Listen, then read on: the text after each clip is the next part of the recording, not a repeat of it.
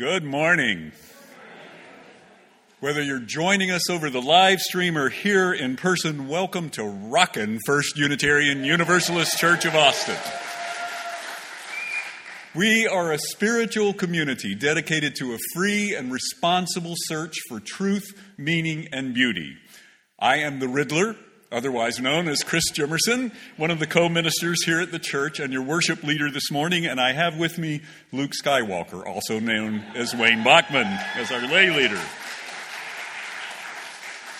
I especially want to welcome our visitors this morning. If you're here with us online, please say hello in the comments and let us know from where you're watching the service. You can also go to austinuu.org, click on worship, and you'll see a link to an online form for visitors that we'd love for you to fill out so we can learn a little more about you. If you're here in person and visiting, please fill out one of these visitor cards. You can find it in the pewbacks or at the welcoming table out in the foyer where the nice people there will answer any questions you might have about the church. I am also happy to answer questions after the service. We come from a long tradition of seeing a spark of the divine in every person. And it's in that tradition that I invite those of you online to greet the holy among us by saying hello in the comments, and those here in person to turn to those around you. Please join with me in saying the words that we use to light the chalice. This is the flame we hold in our hearts as we strive for justice for everyone. This is the light we shine upon systems of oppression until they are no more. This is the warmth that we share with one another as our struggle becomes our salvation. This congregation has a set of religious values. They are transcendence, compassion, courage, community, and transformation. And out of those values arose our mission it's our common purpose. It guides our mission and ministries. We say it together every Sunday. Let's do so now. Together, we nourish souls, transform lives, and do justice to build the beloved community. Each week, we have a moment for beloved community to more deeply explore what we mean by that term. This week, I want to let you know about a local, independently black owned bookstore called blackpearlbookstore.com. Hopefully, we'll have a slide up here, yes, that uh, tells you about some of their values, which include diversity, inclusion, multiculturalism, multigenerationalism. One of the things that I read about them that made me so impressed is that they are offering books that school districts in Texas have been banning for people.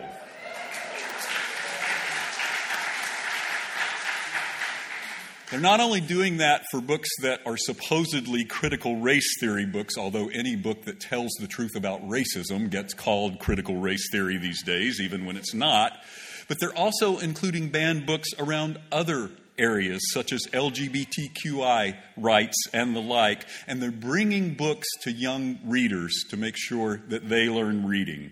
If you want to know more about them, go to blackpearlbookstore.com. They're right up here on North Burnet. Let's support businesses in our community that are supporting the beloved community.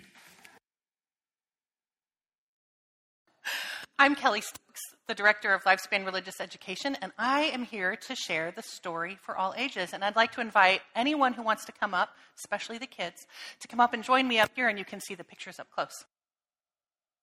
So today's story is The Little Ghost Who Is a Quilt, written by Riel Nason, illustrated by Byron Eggenschweiler.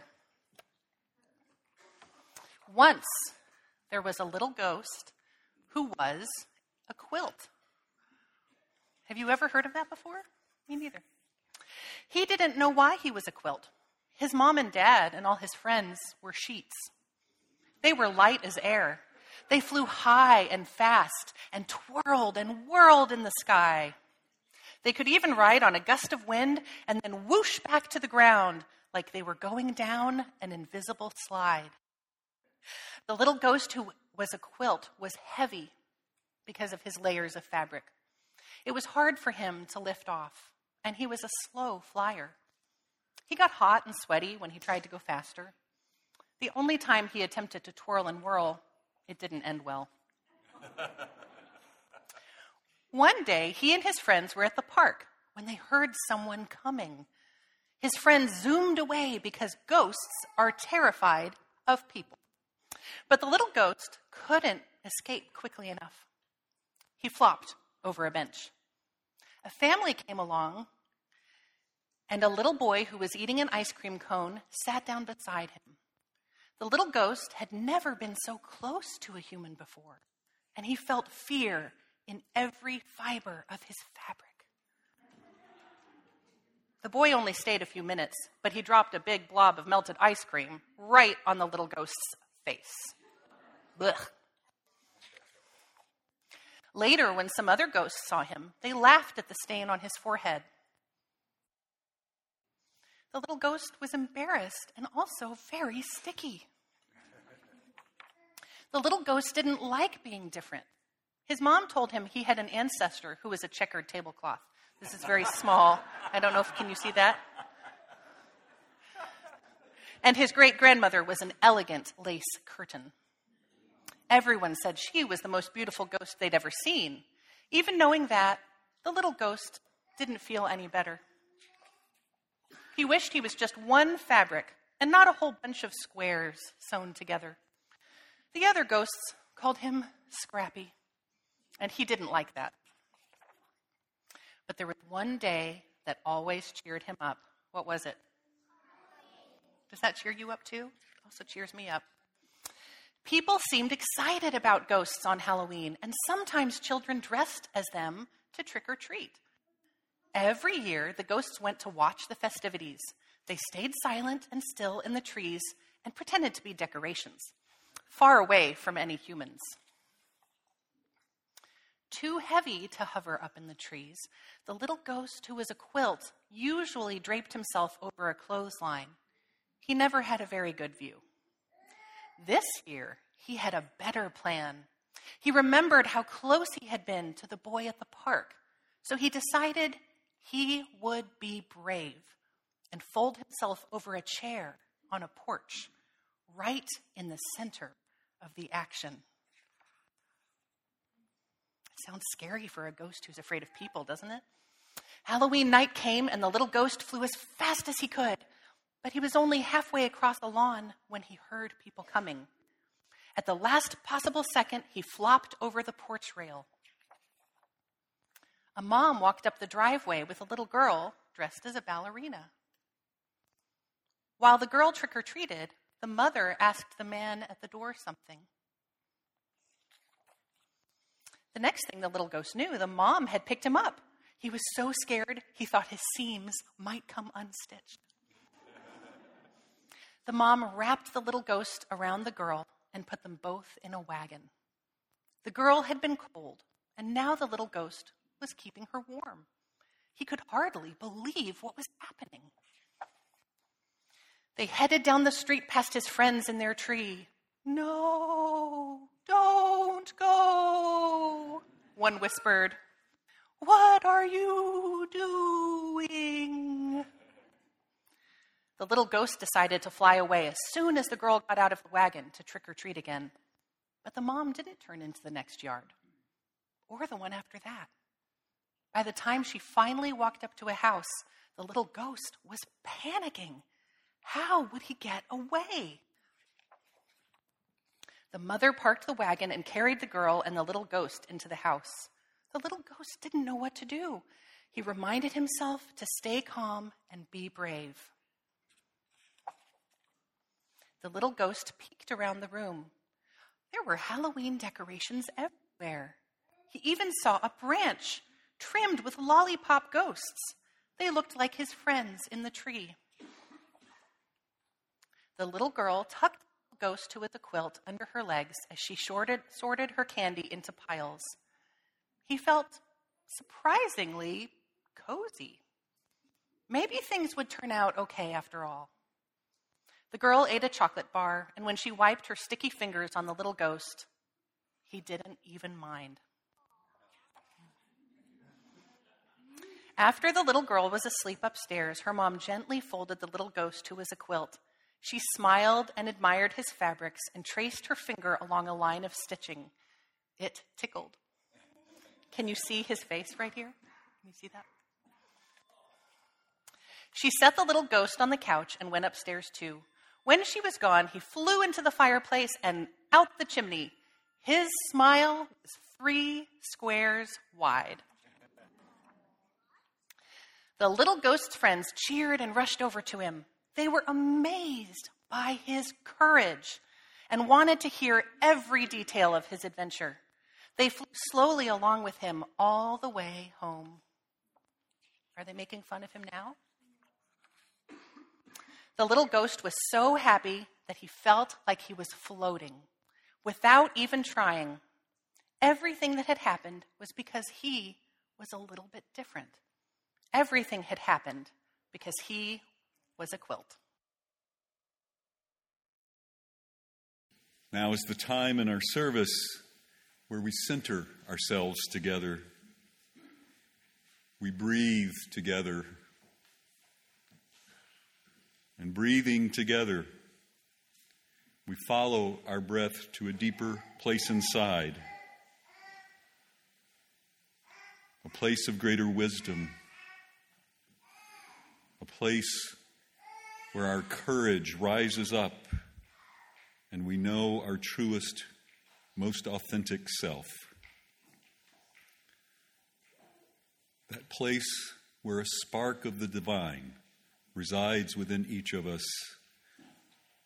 the river of love that flows through our universe channels itself through us.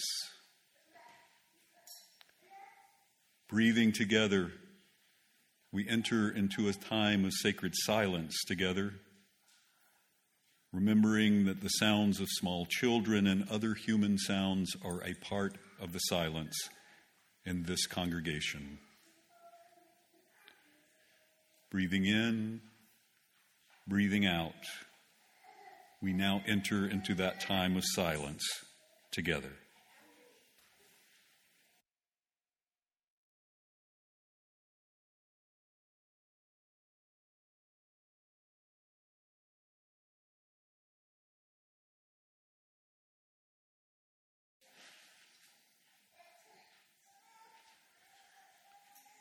I invite you now to light candles, candles representing sorrows, joys, remembrances, hopes.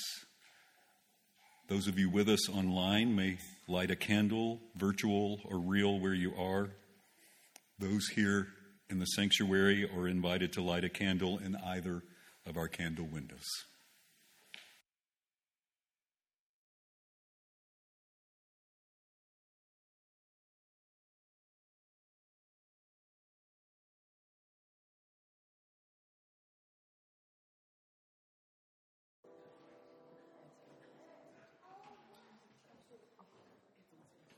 Today is from Brene Brown from Daring Greatly How the Courage to Be Vulnerable Transforms the Way We Live, Love, Parent, and Lead.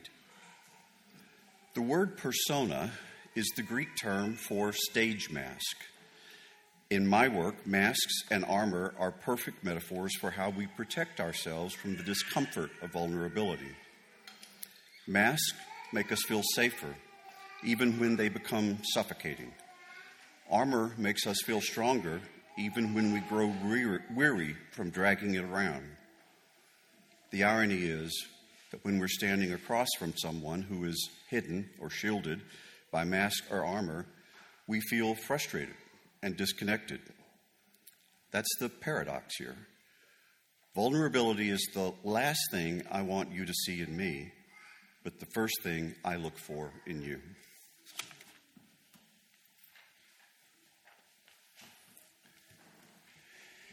Happy Sunday before Halloween. We're here, many of us in our costumes, as we join in this intergenerational service to be followed by a fun Halloween festival and connections fair immediately afterwards. I spent a little too much time this morning trying to determine if I have a stole that wouldn't clash with my lime green Riddler's outfit. I finally gave up and just went for garish. Halloween has its roots in several traditions, some of them going back thousands of years. including, including the practice I want to talk about today donning costumes and wearing masks, identity altering masks, not the safety masks we've gotten used to wearing. It's interesting, isn't it? Whether we are a child, a youth, or an adult of almost any age, when we put on our masks and our costumes, we often assume at least some of the persona our get ups are intended to portray.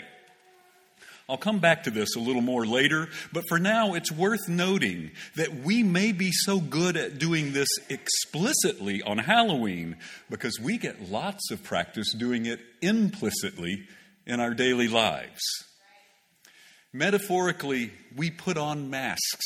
We wear the costume of an assumed persona. And far too often, we do that to protect ourselves against dangers, dangers that are often all too real. When I was growing up, my mom had a friend she had known since her school days named Verna. She would take me with her when she went to visit Verna Verna lived in this little house in our small southeast Texas town with another woman named Billy Joe.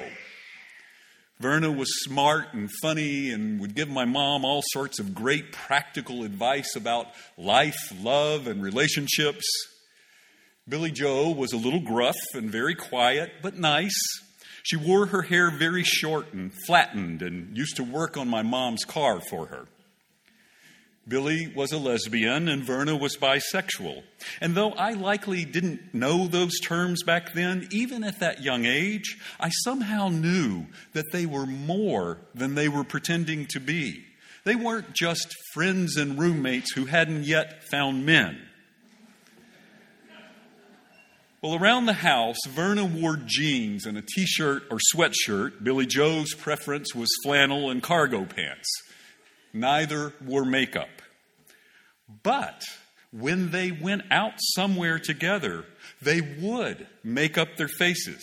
Billy Joe would try to fancy up her hair, and they would both dress in what was considered more feminine outfits. Those masks, those costumes were necessary for them to avoid potential harm in that little southeast Texas town.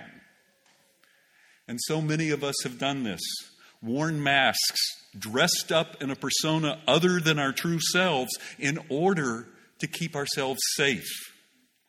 Especially when I was younger, I have passed as straight in order to protect myself from harm that might have come my way if I'd been recognized as gay.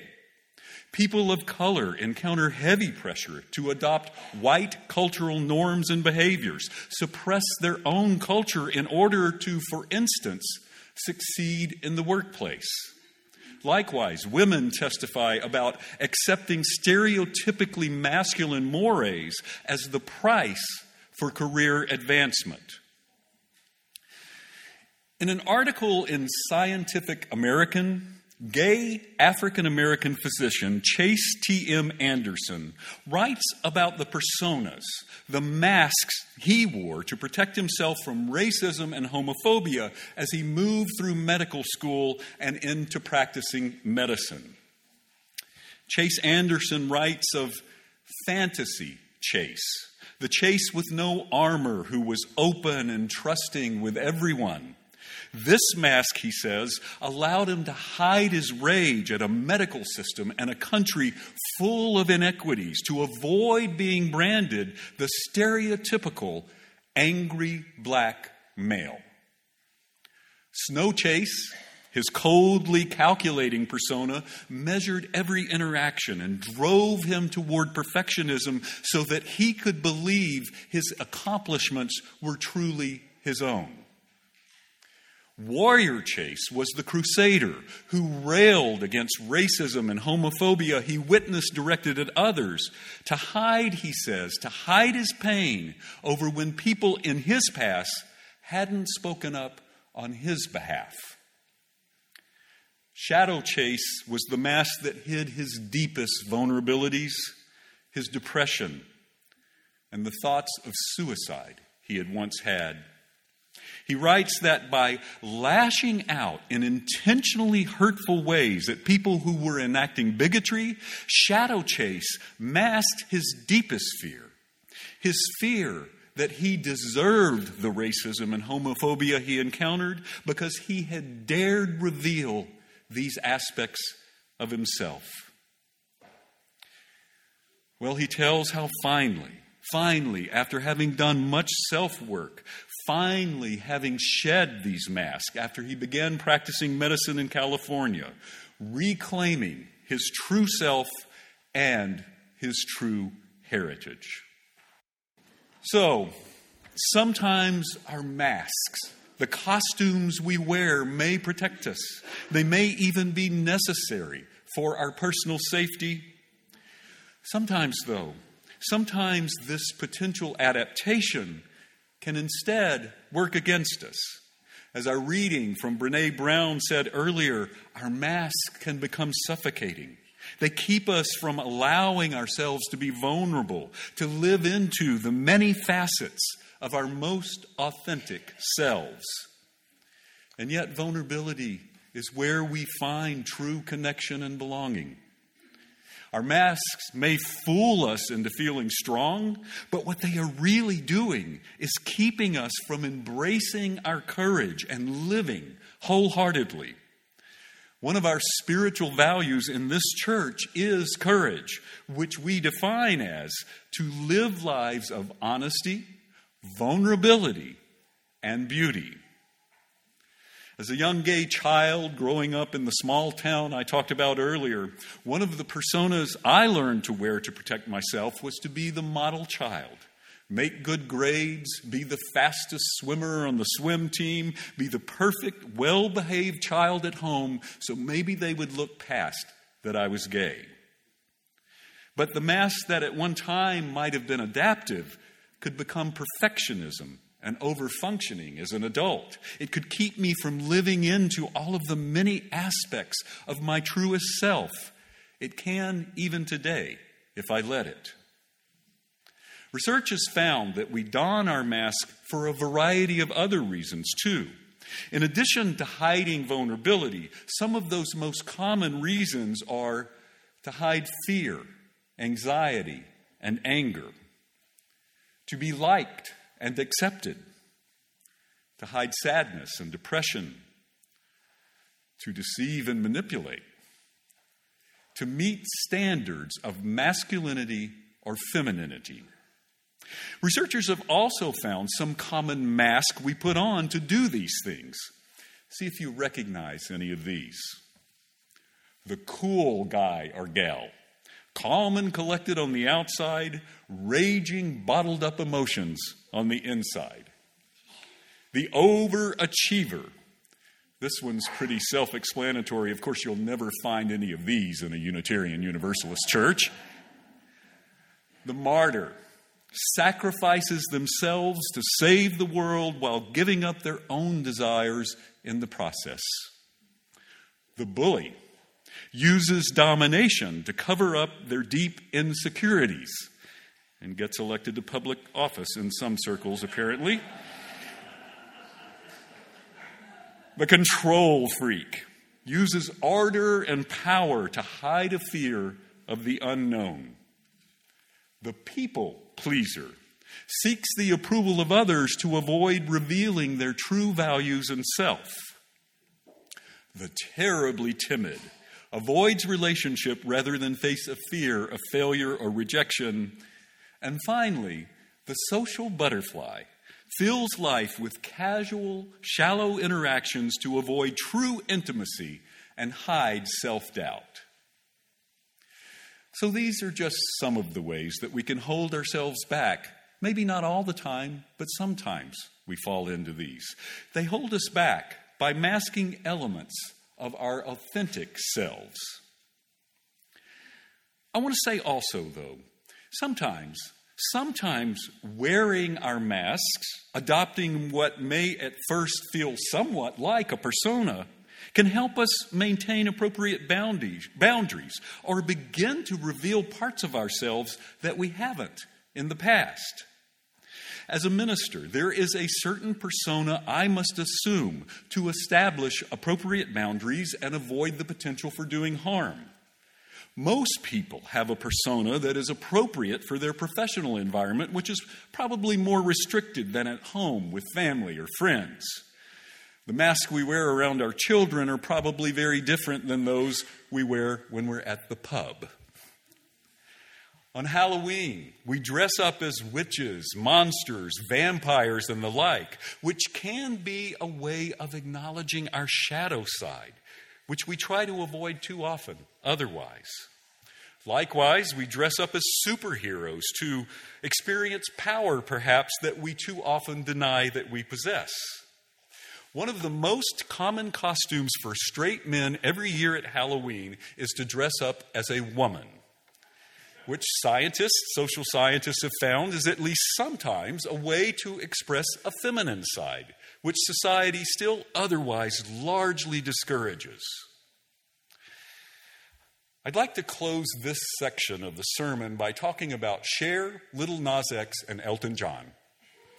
Because why not talk about Cher, Lil Nas X, and Elton John in every sermon? Each of these, each of these became stars by adopting a persona on stage. Each of them say that around the house in everyday life, they're not the person they are when they put on the costumes to go on stage. And yet, yet they each say that larger than life persona lives within them somewhere, is a part of who they are. And letting that persona out has made each of them a superstar. I'll bet each of us has a superstar that lives within us somewhere.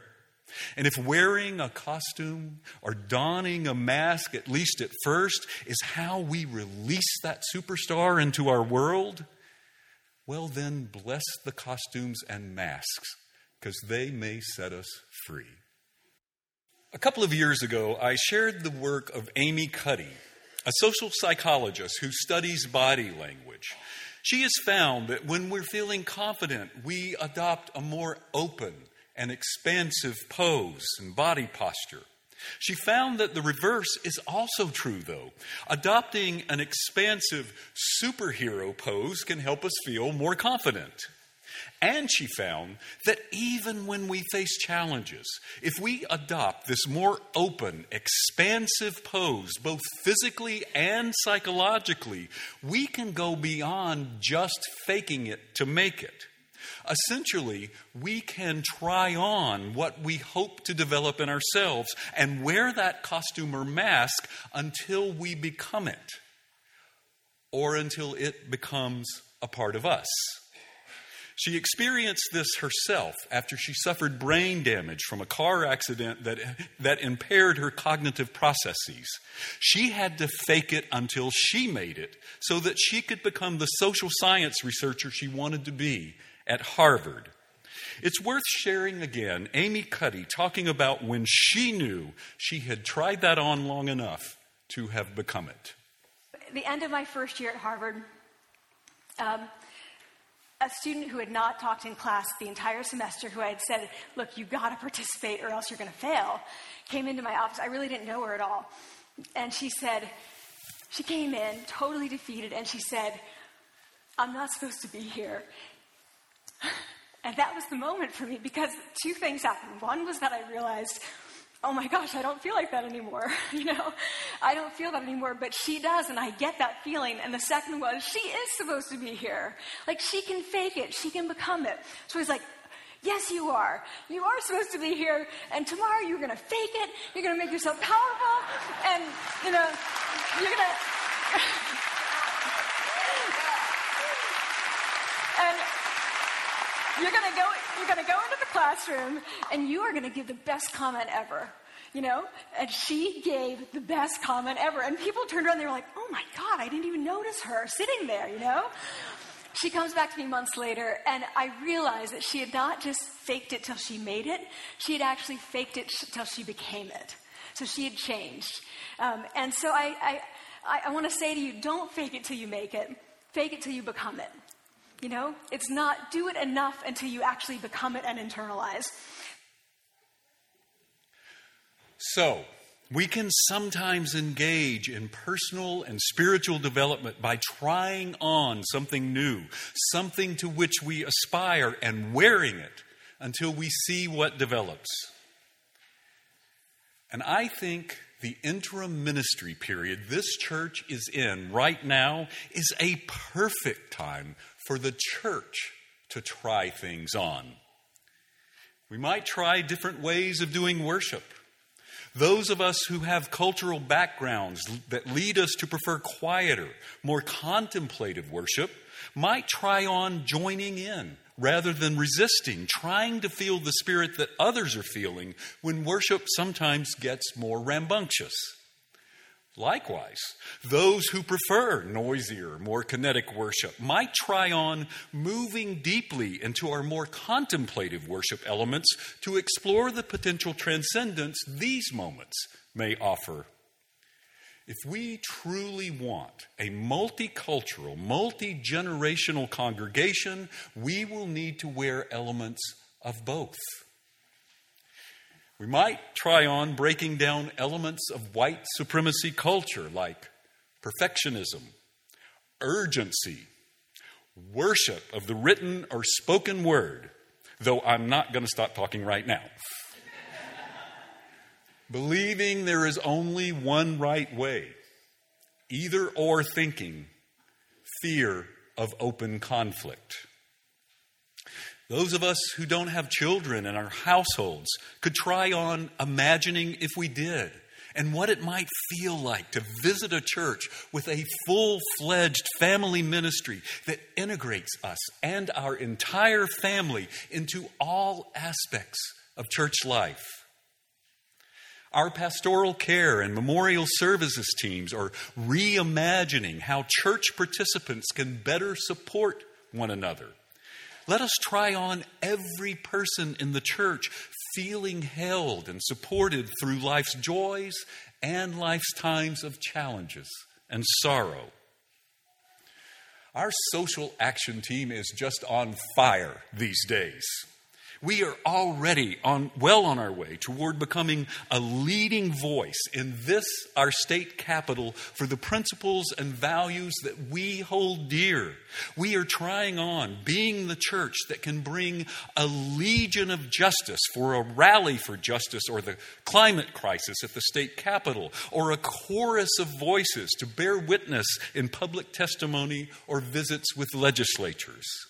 In coordination with our other local churches, we can try on leading those who share our values to cry out, Oh, thank goodness, here comes that sea of Unitarian Universalists in their bright yellow Side with Love t shirts. And causing those who have been inflicting such harmful laws and practices on so many in our state to cry out, Oh no, here comes that sea of yellow t shirts. Now, I have to say that this religious community is already doing really great work in all of these areas, from trying on new and different forms of worship to engaging in anti racism, anti oppression work, to terrific religious education and fellowship for all ages, to supporting one another, to doing justice to build the beloved community. So rather than fake it until we make it. Perhaps, perhaps our opportunity right now is to try on making it even greater. During this interim period, let's take the opportunity to clothe ourselves in the superstar that burns brightly within this church and let it burst into its full and magnificent brilliance upon the stage of our community and our world. Where do we come from? Well, we'll be exploring our history as a church in the days and weeks to come. Where are we going? We get to try that on together. Please join with me in reciting the words we use to extinguish the chalice.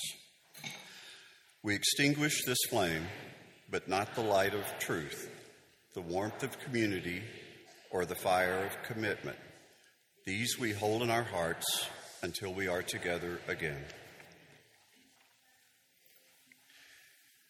As we move through the world, may we try on all the elements of ourselves that long for expression. As we move through our days, may we try on that which we dream of becoming. May we risk vulnerability. May the universal river of love flow through us. May the congregation say, Amen, and blessed be. Go in peace. This is a production of the First Unitarian Universalist Church of Austin. For more information, go to our website at austinuu.org.